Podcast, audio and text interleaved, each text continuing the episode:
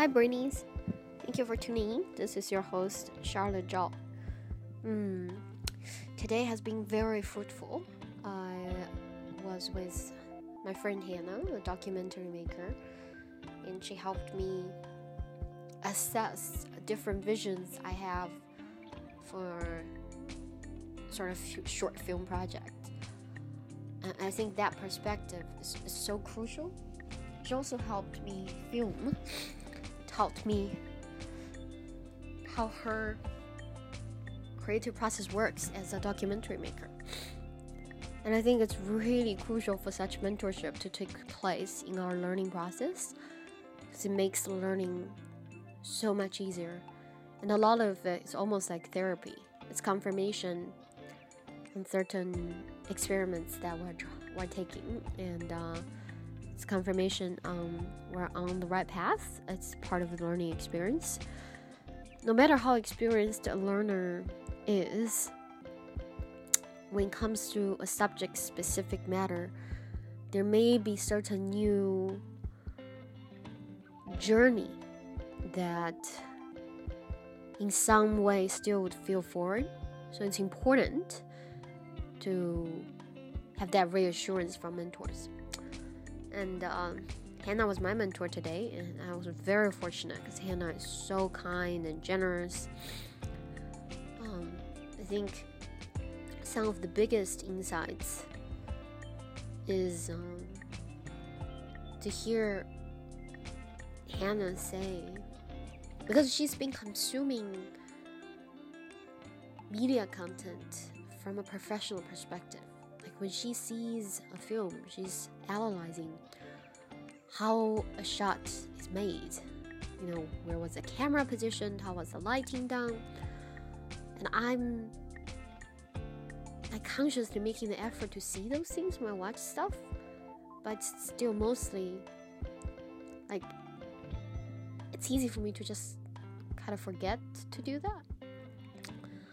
And for Hannah to tell me, like after professionally consuming a lot of content, what she cares about in the end is whether someone shows a personality through the lens. Someone shows their genuine self, you know, the vulnerability. It matters way more than a well positioned, beautiful, sleek shot. It's almost like the less sleek, the better, the more appealing it is. I mean, I see it. It's like when you think of um, Neistat on YouTube. His style is very organic, right? Even though he actually still puts thought behind his shots, but it's mostly rough. He has amazing following. It works. So perhaps what I need to do is to truly realize that you know short form video is a different art form. Even though they're all you know videos, it's not really film right? So I had like four versions of, of vision of how I could have approached this whole short um, immigration, right? Comparing different countries' policies and, and stuff. And um, the one I like the most is partly inspired by an um, animated short of, of just this one guy waking up to go to work, right? and having a fight, internal fight between his mind and his heart. Um, if you watched it, you, would know what I'm talking about. And um, I want to do something like the the way I envisioned the short is somewhat similar. And and when I was doing the storyboarding, I could totally see myself doing it. But it would be a lot easier if I were to draw most part instead of filming on different locations. Especially given I originally intended to do everything myself. So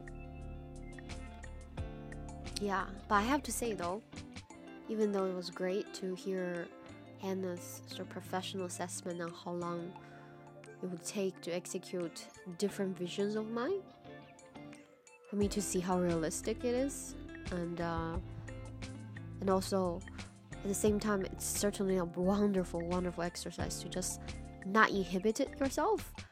Like let your imagination run wild. Sky is the limit. Like whatever idea you have, put it down on paper first, right? In terms of what you end up deciding to execute, it's a different story. Do that later, right? Don't limit your thoughts too early. Go wild, go big first. So it's really like business brainstorming. Um, it's funny how it took me a while to realize that, but it's part of the learning process. I don't know everything, right? No one does, and um, uh, yeah, to to go big and then then then see. And I think actually doing filming with Hannah made me realize, hmm, like I was originally inspired by Nas Daily, obviously. And it's really more, more or less vlog. It's just he does it differently. And if I think of it as vlog, then I can approach this whole thing in a way more relaxed way. Kind of similar to what I'm doing now. It's it's just the audio audio version versus me on camera. But then, if that's the case, I do have a preference for medium. I feel I prefer just doing audio. But I do want to use video to tell stories like those wonderful animated shorts. So, yeah. And, and in many ways, the format I would love to do the most is to combine real people with with simple lines and, and sketches. Yeah. Well, it's all an experiment. I'm, I'm happy to be learning so much. It's been fun. And I think the more comfortable I get with, with filming and, and photography and everything. Then when I'm finally on my digital nomad travel schedule, I, I get to film on location of wonderful different things, not just a talking head anymore. And obviously, I mean, if I really try, I can find people to interview and stuff, but I'm more interested in creating art at the moment and still the creation of art to tell a story, not just to tell a story, if it makes sense. But that's how I feel now, and um, you know these things evolve. Also, from tomorrow, I'm gonna start um, on doing cartoons again. I'm gonna change my Instagram description, not portraiture anymore, because that's not really what I want to do. Alright, that's it for today. Thank you for tuning in. As always, appreciate your effort and progress. See you tomorrow.